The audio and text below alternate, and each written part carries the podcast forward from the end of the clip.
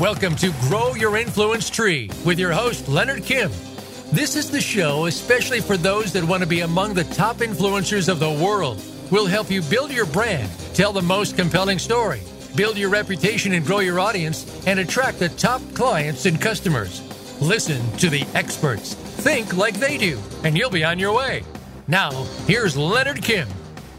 Hey everyone, Leonard Kim here, and welcome to another episode of Grow Your Influence Tree. Today we have Christine Ozimek on the line with us, and she's an entrepreneur, visionary, a geek, and a management sensei.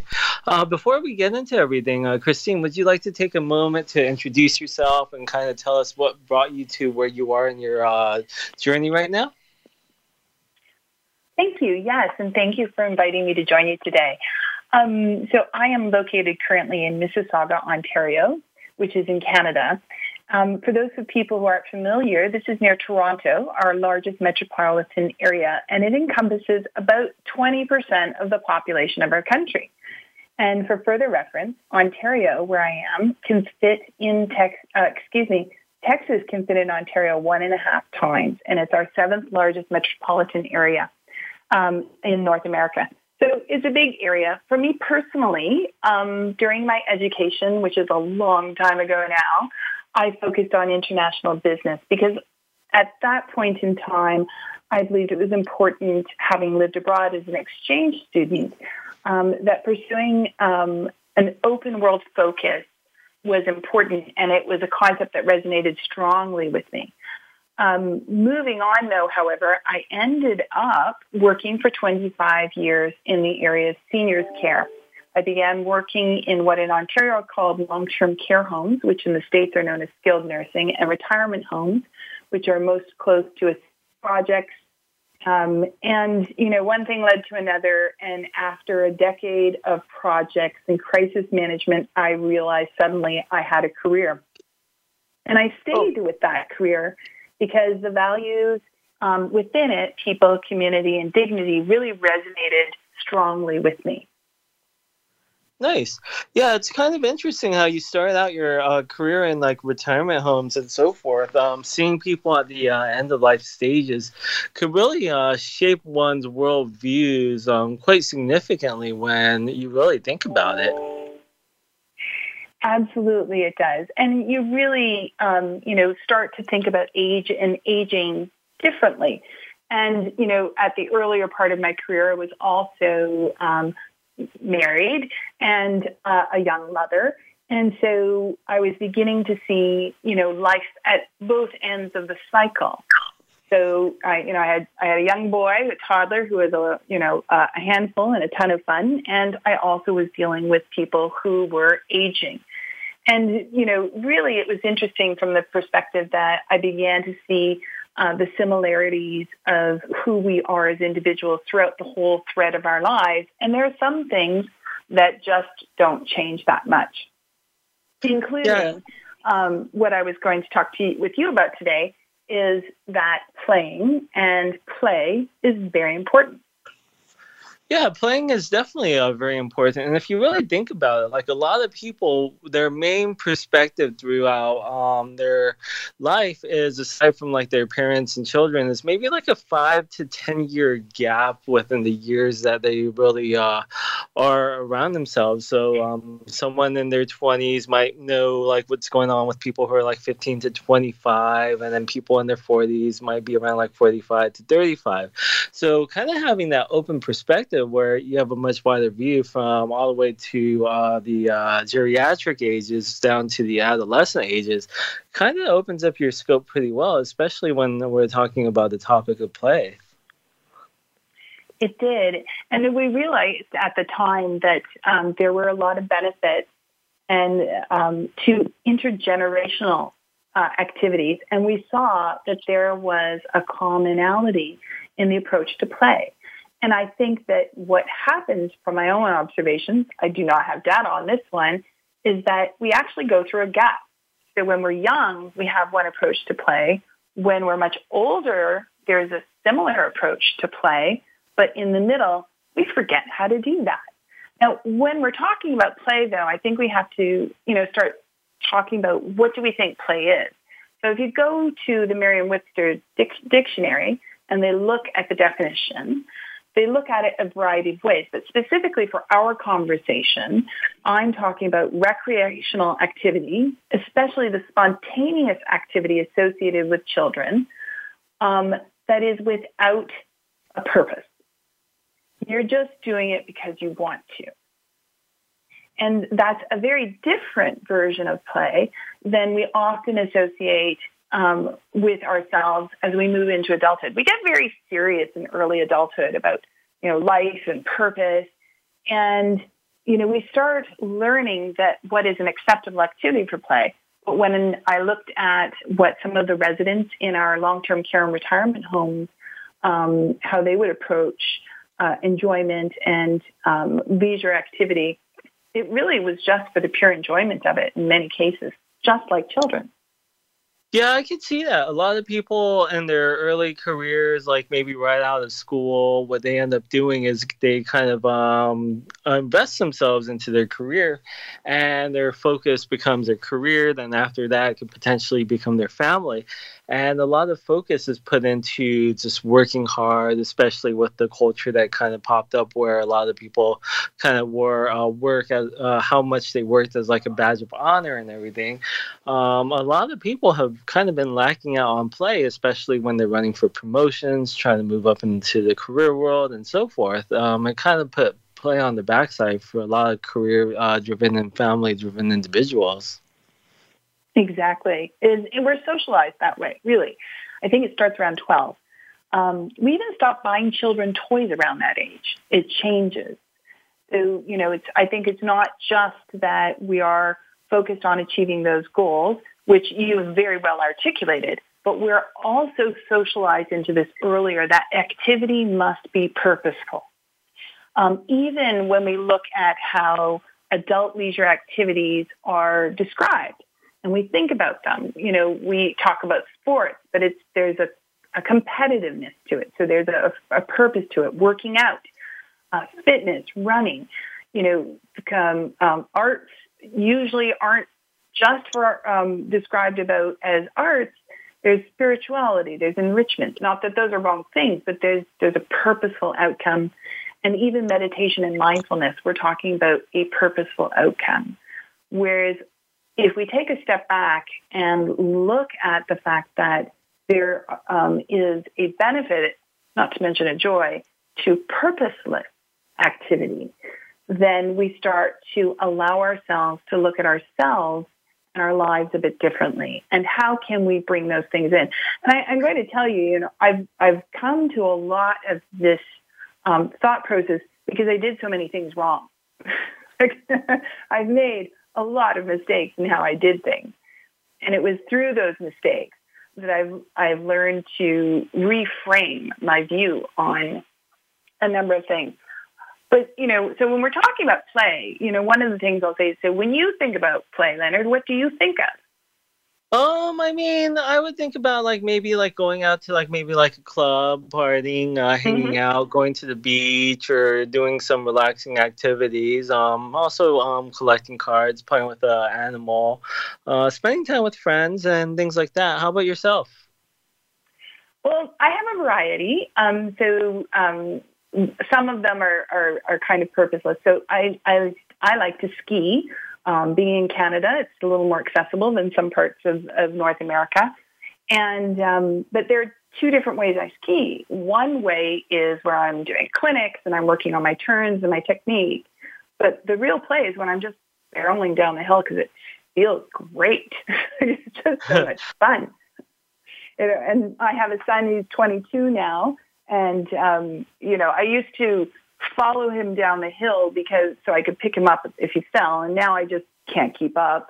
So, you know, we do this is something we do together and it's a lot of fun. But there are other things that, you know, for play um, I do. One of my guilty pleasures is I like to watch the YouTube clips of auditions for America's Got Talent.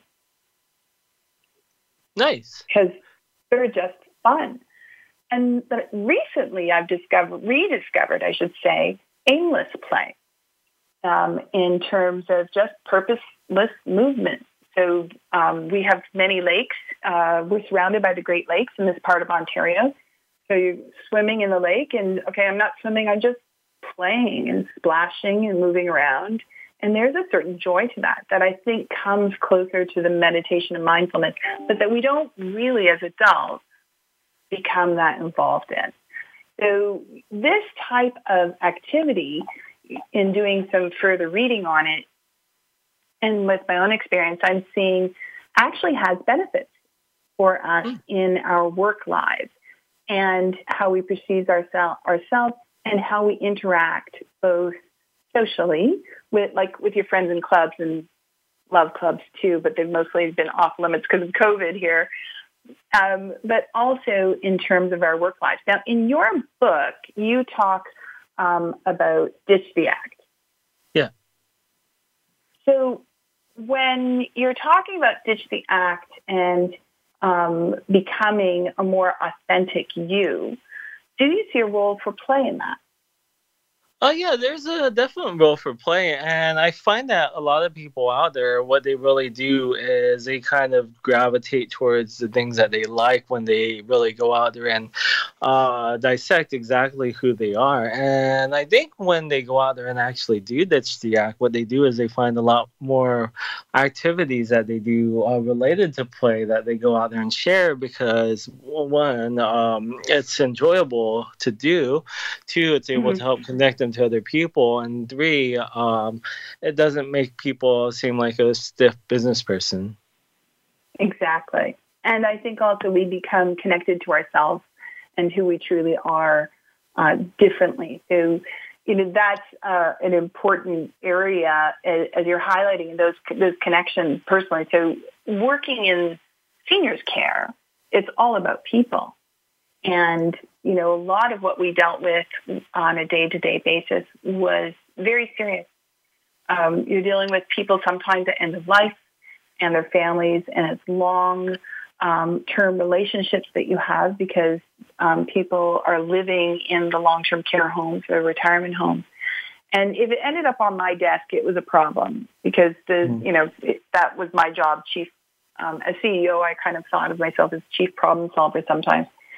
But, you know, we had to find ways to, to be able to divert ourselves from those extremely serious moments so that when we looked back at them, we were able to work through whatever the, the circumstance happened to be. And we did that in our office in a variety of, of, of very small ways um, that um, we chose. One year, we all were given, we we're mostly women in the sector, uh, we were, we all had magic wand. And, you know, there was a little bit of hope and aspiration. If we could just make this better with a magic wand, it would be great.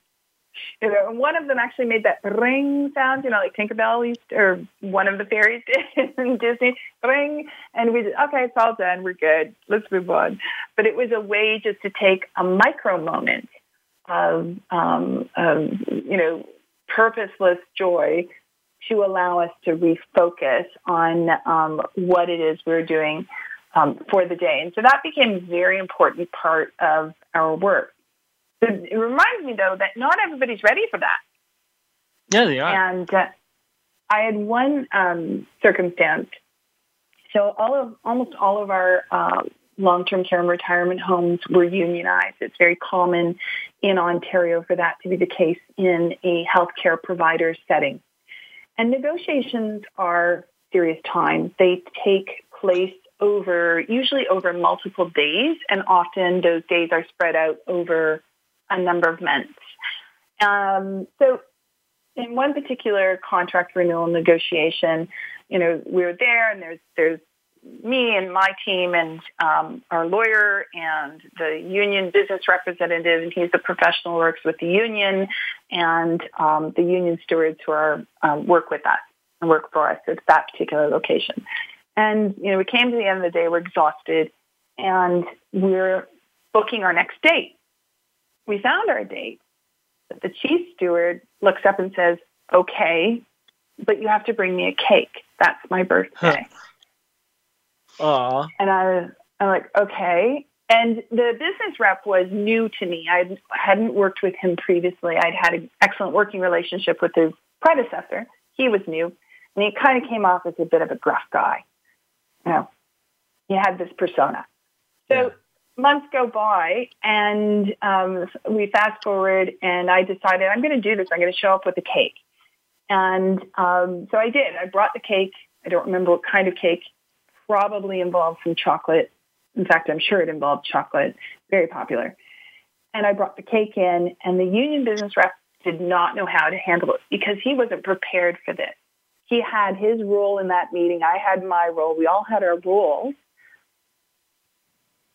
And this isn't how you did anything. But we began our meeting with that. We had, um, you know, we, we joked around about the uh, birthday. It was unexpected. And it ended up being one of our best meetings because wow. we started with the laughter and playing. And it was a joke you know, really, I, I, I know they didn't expect me to actually show up at that cake, but I'm like, why not?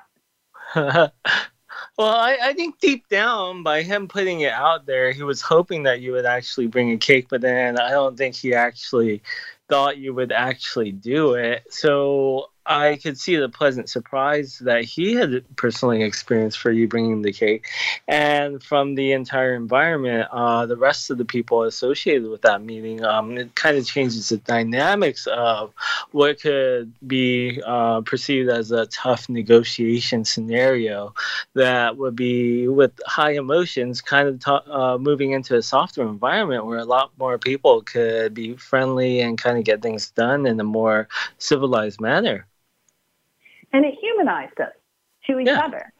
Exactly. And, you know, the negotiations often in that type of setting aren't actually about the contract. They are about um, the experience in the workplace. And, you know, frequently the union stewards were coming to the table with, you know, very specific incidents of things that had taken place um, sometimes they felt they were in, in, in contradiction to the terms of the agreement. Sometimes it's what they it's just what they didn't like. The majority of our conversations over the course of a, a bargaining session, and when I say session in this case, I mean multiple days, were about the experiences. And mm. only once we got through that part of the discussion were we actually able to focus on the language of the agreements and come to a conclusion. So you know, in this case, I talked to this business rep years later because we ended up having an excellent uh, working relationship as we established our mutual trust and respect. You know, he did say he was like really not sure how to handle it. Like he was like, "Am I being bribed with a cake? Are they going to now be unusual and ask unusual things?" But um, the good the good news is there was chocolate, and apparently the chocolate was well received. Oh, nice. Well, it's about time for us to hop off to a commercial break. Uh, I love the uh, example that you kind of shared where uh, it kind of changed the dynamics of everything and the conversation you had with the business manager uh, uh, years uh, down some time. Um, where can people find you if they want to learn more about you, Christine? Well, I'm on I'm on LinkedIn, um, and I'm also on Twitter at Christine Ozimek just um, my name, and which I'm hoping they can spell, which is O Z I M E K. I should just probably give that. Awesome, and you can find me. At, no worries. Um, uh, you can find me at Mr. Leonard Kim on Twitter as well. And we'll be back after this commercial break.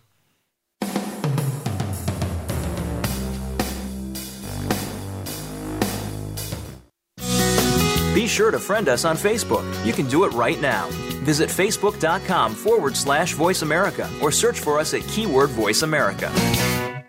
It's time to unlock some of the best kept secrets in health, wealth, and happiness. Are you ready to live your life to the fullest and hear insider tips from today's experts? Then tune in to the Forbes Factor with celebrity TV host and inspirational icon, Forbes Riley. She's a best selling author and TV fitness expert, and you know her from QVC and HSN. Now she brings her expert advice and guests to the Voice America Influencers channel. Tune in live every Wednesday at 11 a.m. Pacific Time and 2 p.m. Eastern Time for the Forbes Factor. We guarantee it will be the best hour of your week.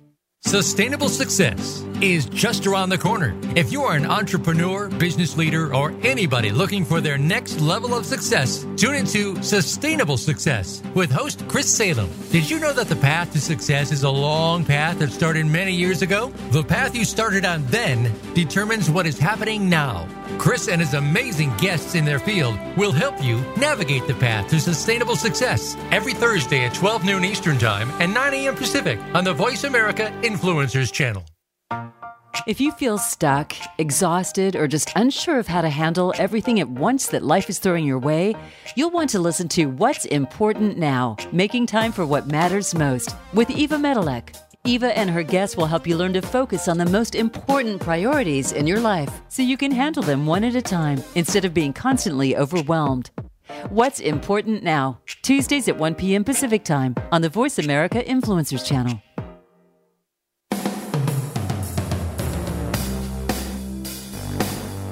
This is Grow Your Influence Tree. To reach Leonard Kim or his guest, call into the program at 1 866 472 5795.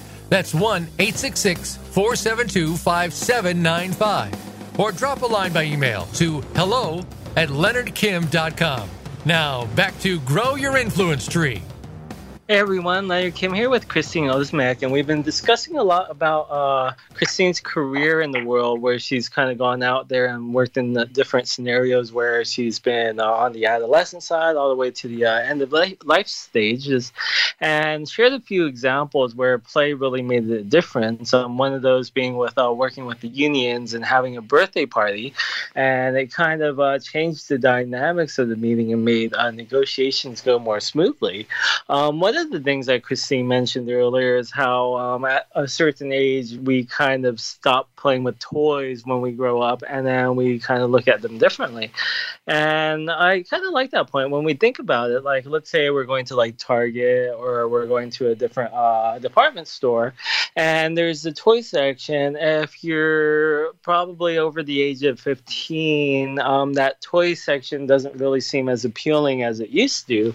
And then when we think about the um, end of uh, our when we're closer to the ends of our lives, like the assumption is that what people kind of do out there for fun is play bingo and so forth, and there really isn't mm-hmm. much else to do. Um, when you kind of look at those two perspectives, um, one from the uh, space where you kind of go out there and you um, section off the toy section and you ignore that to uh, the uh, end of life stages where you're kind of looking more for things to actually do and play.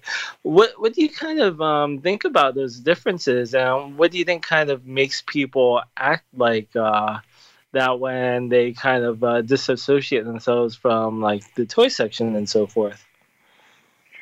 I honestly believe it has a lot to do with expectations, externally placed expectations we are expected to be a certain way and we grow into it. And when we, you know, taking a step to the earlier generations of play and the theories of play of children, um, you know, the play is exceptionally important on a de- developmental basis for children. It's important for their learning and developmental milestones. Child's play, often we see them playing uh, with, you know, toy uh, dishes. And um, there's a wonderful science center here in Toronto where they have a children's area where they have a store and the kids love it. They go in and so they're playing at adult um, actions, activities. They're imitating adults. And there's a lot of learning that they do through that and socialization um, skills that they're building. They, there's problem solving through um, play, and they learn independence. We encourage it all through the purchase of developmental toys. But um, uh, as you said, around 15, we stop looking at it from that those perspectives, and we don't see that there's the same developmental emotional benefits. And indeed, if you try and, and do research on studies related to play in adults versus children, you don't see the same body of work about the impact of play um, for adults. And yet we know that it does have a large impact in terms of um, our ability to cope with stress, in terms of our interpersonal relationships. So I, I think that the expectations are the gap. If I told you I'm going to go out for the weekend, you said, Christine, what are you doing this weekend? And if I said, I'm going to go play in the snow all day on Saturday, you might look at me askance. But if I say I'm going yeah. skiing, you're like, oh, okay, that's great. So the the expectations, I, I believe, are a large part of the the difference. When we come and as we age, you know, you you hit your 50s and 60s and 70s and 80s, you don't care as much what people think. And I think so we release ourselves and we give our, give ourselves permission to play, which I think is an important aspect of it. And looking at play not just as the large things, but as the small acts of play. Um, what do we do for um, micro moments of play um, where we, you know, have a, a, quick laugh? One of the things that my son and I started doing um, when Despicable Me, the movie came out, we, he loved the movie, and we we we adore Steve Carell as Gru, and hmm. we started imitating Gru's accent, a random moderate Eastern European accent, and we did it all the time. And we did it in the car, and we did it on the ski lift, and it was just made us laugh. It was our thing. Well, unfortunately, I did it to the pers- the point where I started doing it at work, and I'd have a meeting with my team, and I'd fall into my you know, Gru accent. And, you know, part of me is like, oh my God, what did I just do? These people are going to think I'm insane. Turns out they loved it. And Aww. so it, it was that micro moment of levity and, you know, whatever the was that we, the thing we were talking at the time, was it a compliance issue? Was it a health issue? Was it an accounting issue? Because, you know, in a, in a business, a large business, we had 10 business units at five different locations, lots of different topics, but still we found these micro moments. And by me doing it, um, partly just out of compulsion, others started to be able to do it in their own way as well. So, and, and they allowed themselves and it helped them. So my assistant, um, Jessica, who was just fabulous um, at so many things, really um, loved to do analysis. That was one of her superpowers. And she had a certain zone she would get into. And to amuse herself and to help her in her zone, she would wrap a scarf around her head. And in our workplace, that was okay because we were very open and accepting. This is who you are. You go for it. Do it. But that helped her be in her zone, but it also amused her. Hmm. And so those types of micro moments of play are very important. Do you have micro moments during your day where you just do something or switch into a different mode just for the heck of it. Yeah, definitely. And um, I like what you kind of mentioned where you went out there and kind of did Gru's voice to kind of get, and it kind of trickled where other people felt more comfortable in doing it as well. I feel that like a lot of people, when they kind of just enter into the workforce, they kind of want to do these things, but they're either a scared or uh, scared that they're going to be reprimanded for it, or they've had a prior experience where maybe like a parent or um, a situation in school uh, where they kind of did that and they were told that they couldn't do things like that. So they're a little exactly. bit more standoffish and aren't able to kind of be themselves and enjoy those moments of play. Uh, what would you recommend for someone who wants to go out there and incorporate things like this? Because for for um, your team it seems that um, because you led with the example of doing it first it kind of opened up the doors for other people to do it. Uh, how do you what would you kind of recommend for someone to go out there and do something like that in a professional type of environment? Well, I think there are a few things that we can do, but we each need to start with ourselves. And if you're not in um, a space where you're already doing this uh, consciously, or even doing it and then now coming into a consciousness that, that you're doing it, it may um, uh, be uh, helpful to take some time to identify actions that bring a significant amount of joy to you without producing any particular results. Um, you know, there there are things we all do, and what amuses me and pleases me is going to be very different than you, Leonard, or, you know, somebody on the street. I like to play with words. I play with ideas and, and um, you know, joke about them. I do it in my head sometimes and do it out loud. Those are things that I do as little micro moments. Um, but in addition to um, identifying those things that are sources of joy without a productive result, find different circumstances where they may occur. Where where do I see this at work? Where do I see this when I'm alone? There's a reason Cameron Diaz in the movie, I think it was something about Mary dancing, you know, on her own, full out, is so joyful to watch because there are some of us who do that when nobody's watching. And, you know, also finally, when you're with your family, whoever your chosen family happens to be, are there also different or similar um, uh, um, items of significance or actions of significance that bring you those joys. So I think identification is the first step. You know, and there are three steps with this. The second step, I would recommend choosing a period of time. Perhaps you want to do three weeks. Um, and do one of them each week. You know, like choose one of those, um, not one of them, I should say, one of those individual circumstances where um, you are, work or home or on your own, and and do something. Just do one, but don't journal it. Um, don't put it on a timer. You know, don't make it work. Just um, do it. And then the third thing is, at the end of that period of time, wherever whatever period of time you have that, just give yourself the opportunity to say, you know, did I like it or not? And if you did, great. Keep going with it. And how did it impact the people around me? So a bit of just an assessment on how that impacted you and did it seem to impact your your um, relationships? Going back to having worked in seniors care and speaking about early career, you're you're very correct that we all come with these these thought processes of who we're supposed to be. So in when I started my career, I was a manager and I thought I had to be firm. And I'm also five foot 10 as a woman, so I'm very tall, working in a sector almost exclusively of women. So I'm towering over people, so that's intimidating. So I started trying to change who I was externally to um, connect better with people. I wore muted colors. I tried to do um, most of my meetings sitting down, so I didn't tower over people.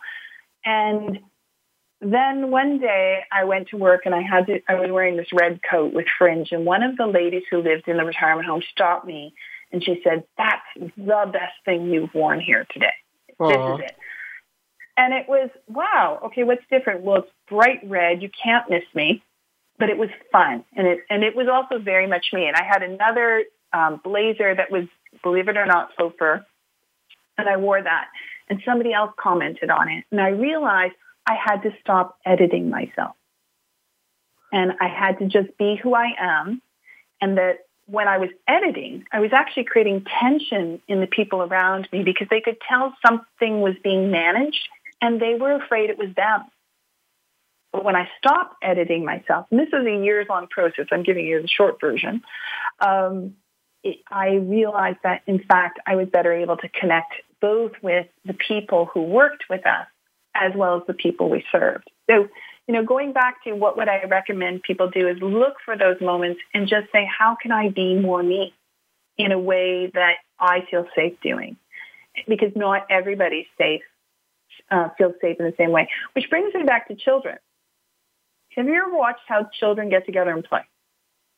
Uh, yeah, they just um go up to each other and say, "Hey, do you want to do this?" Or they just start playing, or they grab something and just start toying with it and trying to figure out what to do, like with Legos, or they'll just get a shovel and like dig through sand and they'll just do it because they exactly. want to do something and they have the time of their lives.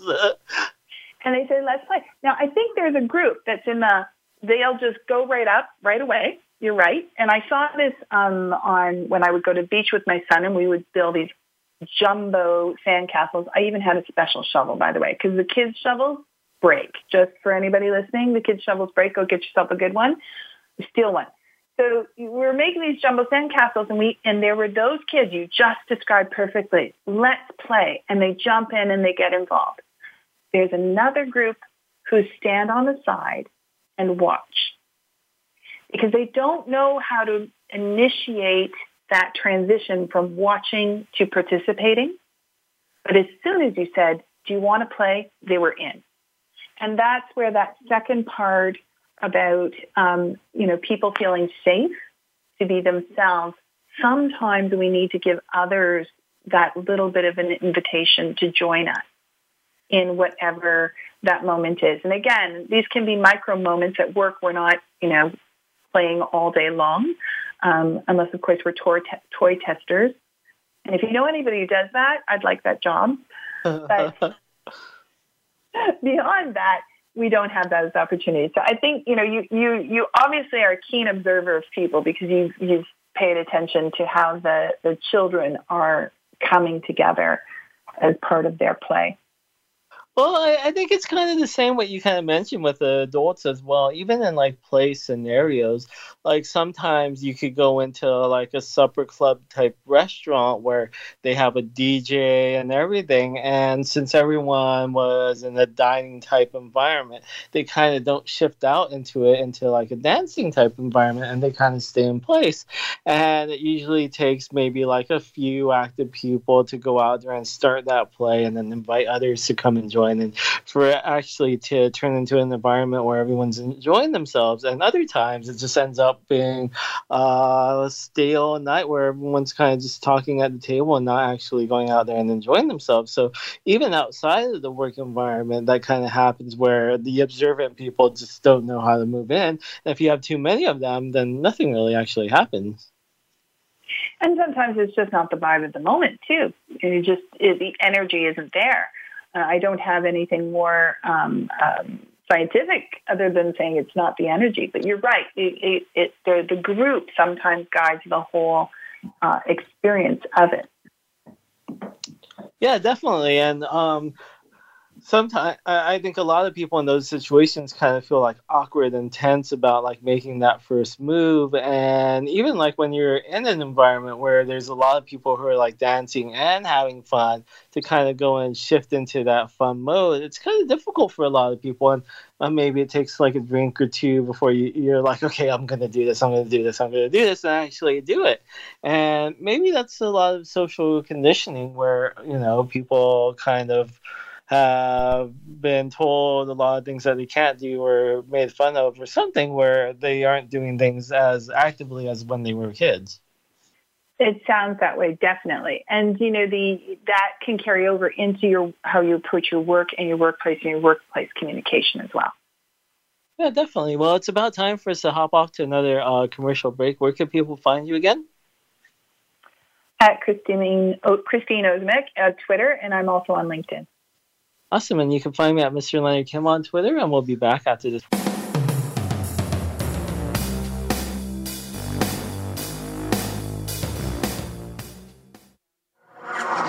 Voice America is available on your Google connected device. Okay, Google, play Turning Hard Times into Good Times podcast on iHeartRadio. Try it today.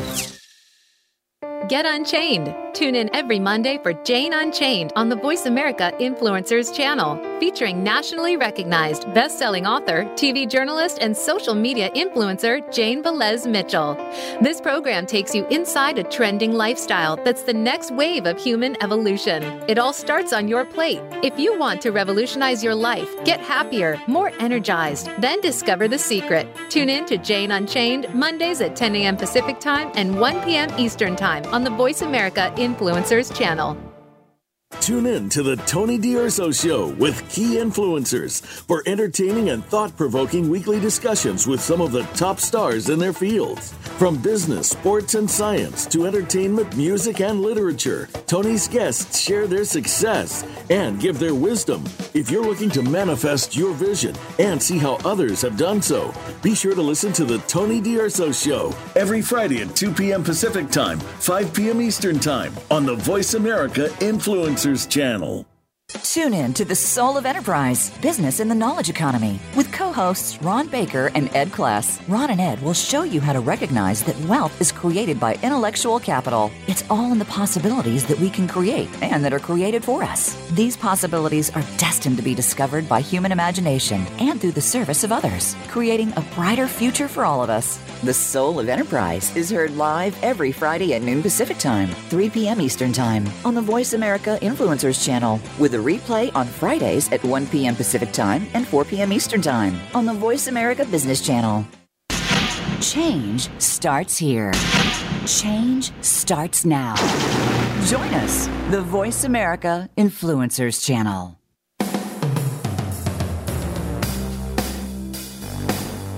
This is Grow Your Influence Tree. To reach Leonard Kim or his guest, call into the program at 1 866 472 5795. That's 1 866 472 5795. Or drop a line by email to hello at leonardkim.com. Now, back to Grow Your Influence Tree. Hey everyone, Leonard Kim here with Christine Ozimek, and we've been discussing a lot of ways to really go out there and figure out how to incorporate uh, play into the workforce uh, so you could go out there and be more happy and excited and uh, integrate uh, more play into your work so you can have a more productive career. Um, one thing I wanted to ask out of curiosity is a lot of people kind of think when you're maybe like in a retirement home or something that uh, what fun is and what play is for someone at that phase of life is bingo. Um, from your experience, what, what do you really see as the case for that? Oh, that's such a great question. Um, the the irony is bingo is a real thing, um, and because people like to win stuff, it's just how it goes. But it goes beyond that. Years ago, um, Wii's became very popular. Um, so gaming consoles. Uh, and um, but the the reason the Wii was particularly um, popular was because uh, for some people after a certain age, arthritic uh, um, pain makes grasping a typical gaming console controller difficult, but the Wii is easier. So those became very popular. Um, there was a meme I found on the internet years ago because we have these preconceptions of what is fun is at a certain age, and it showed two people in a retirement home fencing, and the um, uh, the catchphrase was, you know, blank bingo, you know, because really it's not about bingo. It's any of those things that people find make them feel alive. Earlier, continue on. It could be dancing. It could be art. It could be humor. Um, socialization is a huge one. One of our homes, when I was acting administrator on site, there was a men's night, and they like to have beer and watch the ball game. And they kicked the women out of the room um, that night. This is 15, 20 years ago now and uh, they would let me in because I usually poured the beer um, for those, you know, when we were able to do that. So it, you know, it's all the same things, and you are now. It's an extension. It's just you have to think of it as, you know, when you have um, a problem seeing, you put on glasses. When you have a problem walking, you may use a cane or a walker, or you need um, additional assistance, but you're still a complete person with the full range of human emotion and experience.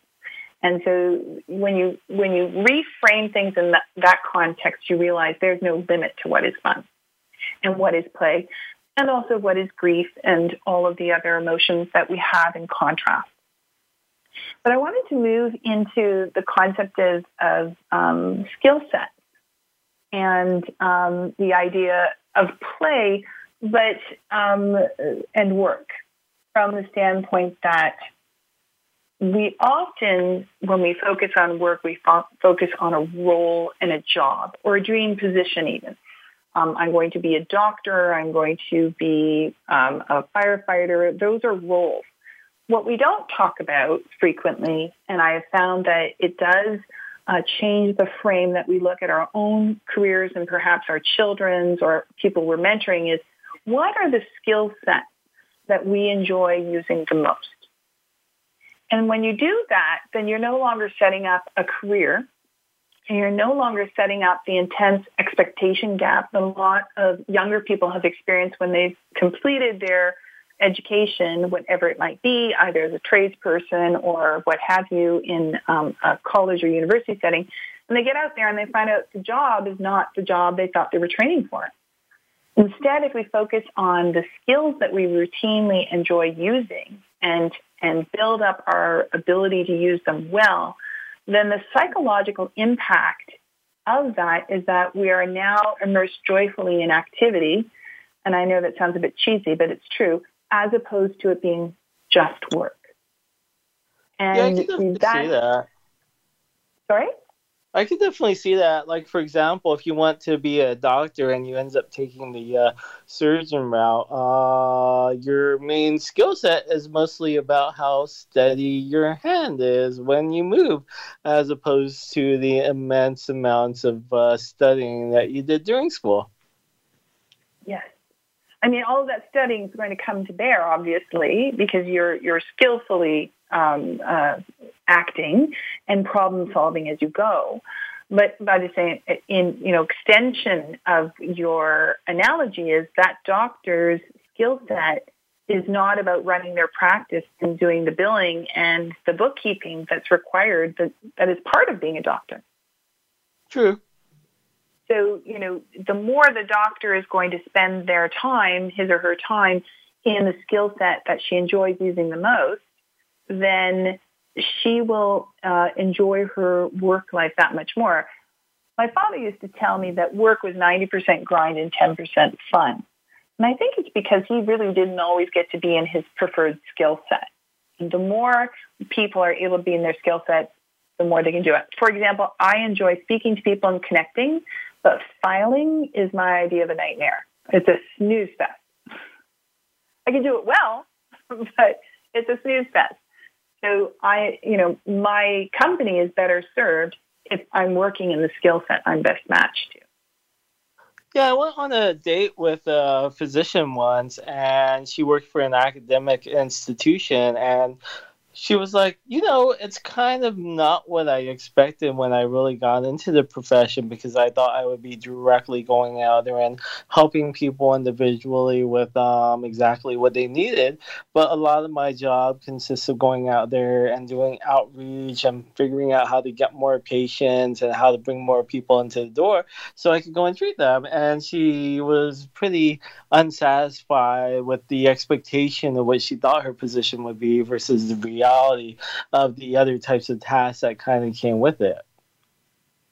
Exactly. And I, you know, we don't break down now what really is the situation here.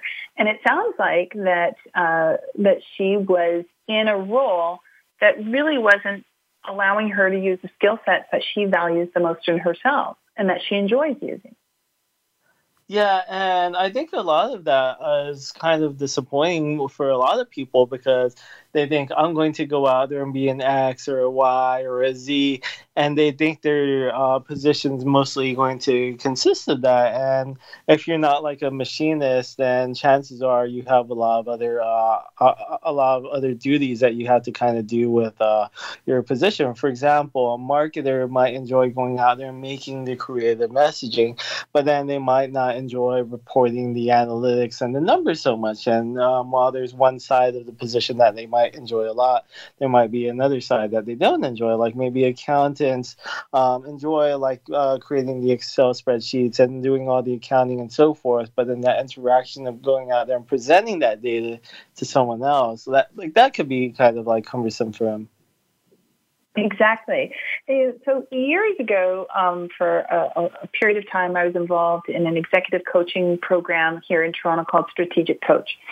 And Dan Sullivan's the leader, and you know he really focused on helping the participants find what is their unique ability. What is it that you are good at, but that you also find joy in doing? Because the more time you spend working in that ability, the less it feels like work. And I found this to be intensely true, both for myself and I saw this with my team uh, around me. So we also noticed it when we were hiring. So for example, marketing is a great example in our long-term care and retirement homes, often we had a manager who was responsible for marketing and sales, but also had to be a registered practical nurse. So she was a healthcare practitioner. Those are very diverse skill sets. and it's hard to find them housed in the same person. What we found was that the most successful people in that role actually went to school to be a healthcare practitioner, found out they didn't want to be a healthcare practitioner. They liked these other things. So they had the knowledge base, but they were able to pivot with that knowledge base into a different direction. Your physician um, that you went on a date with may be a person such as that who, again, can use her skill set to pivot out into a different direction, into one where she's using those skills. Yeah, definitely. And I, I see that a lot. Like, there's a lot of people who go out there and I, I mean, when you think about it, choosing what you want to do for the rest of your life at um, 17, 18 probably isn't the most reliable way to figure out what you want to do. But there's a lot of people who end up like maybe going out there and getting like a graphic de- design degree and doing it for maybe like 10, 15 years and going, wow, do you know how many people want free work from me? and they're like, I need to go do something different. So then they think about like coding, engineering, and so forth. And and I don't know, like a lot of people kind of want to go out there and do different things. And a school, for one, kind of makes it a little bit myopic where it's like, okay, you're sticking to one swing lane and this is exactly what you're going to do for the rest of your life. When in reality, uh, that kind of becomes quite daunting for a lot of people and they kind of experience burnout too. Exactly. So, how does that part of our conversation mix with play? And I believe it's because there's an intersectionality in those thought processes. The first is that, you know, play is something we may do um, on an intermittent basis, and there are things that bring us joy, and it's not work. It's the opposite, and it might be not productive oriented. Our skill sets at work, of course, we need to be production oriented and outcome oriented. But if we can incorporate some of the same types of uh, experiences of skills we like using that feel more like play, then now we have an intersection on how it can impact our careers, it can impact our work relationships, and it can impact how um, we re- resonate with other people, which I believe may go with your concept of a personal brand, because that's how we resonate with people. Yeah, I can definitely see that. With a personal brand, we're basically an extension of it's basically an extension of exactly who we are. And the more we can mm-hmm. incorporate things that we enjoy into our personal brand or into what we do, the more people uh, see that as an extension of them uh, of ourselves as well. Where they're like, "Oh, guess what? I like doing that too," and it becomes a lot more relatable process, which kind of helps overall in any kind of trajectory that you're go- uh, going towards because the more people who kind of gravitate towards you, the more likelihood of succeeding. Very much so. And and again, it comes to that that point of authenticity of who we are because we're just being ourselves. The final thought I'll go with play is that um, we I, I learned that we again internalize the concept of play or leisure as a reward.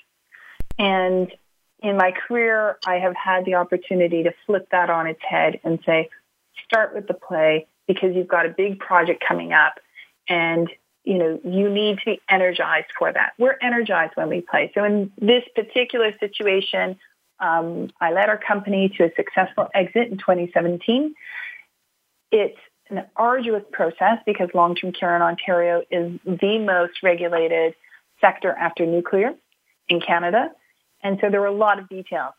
Pushed and pushed and pushed our way through. It's closing three weeks away. And I said, I'm going skiing. we left for four days, had a ball, barreling down the hills at speeds that probably aren't smart, and came back and I was able to refocus. And time and time and again, I see that we do this in large ways and small ways where we allow play not to be our reward, but we say, this is a pool of energy for me. I'm going to access it.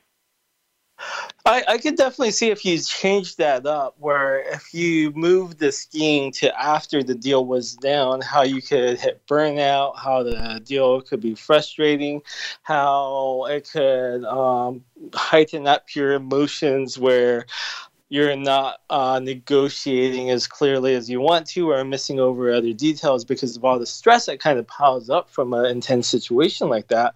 So I definitely see how tying in skiing and putting play into the beginning of the process kind of flips it around and energizes you to go through it.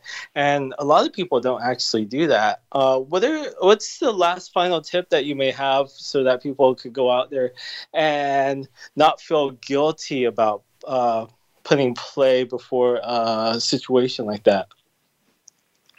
It comes back to the airlines. When the oxygen masks fall, you have to put the oxygen mask on yourself before you can help anyone else. Awesome. Well, thank you so much, Christine, for joining us for and sharing all your insights on play today.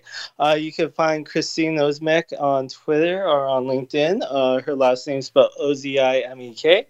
Uh, you can find me at Mr. Leonard Kim on Twitter. Thank you, everyone, for joining us for another episode of Grow Your Influence Tree, and we'll see you next week. Thank you for making us part of your week. Listen for Grow Your Influence Tree with Leonard Kim every Thursday at 4 p.m. Eastern Time and 1 p.m. Pacific Time on the Voice America Influencers channel. Stand out, stand apart, and become a top influencer. We'll see you here next week.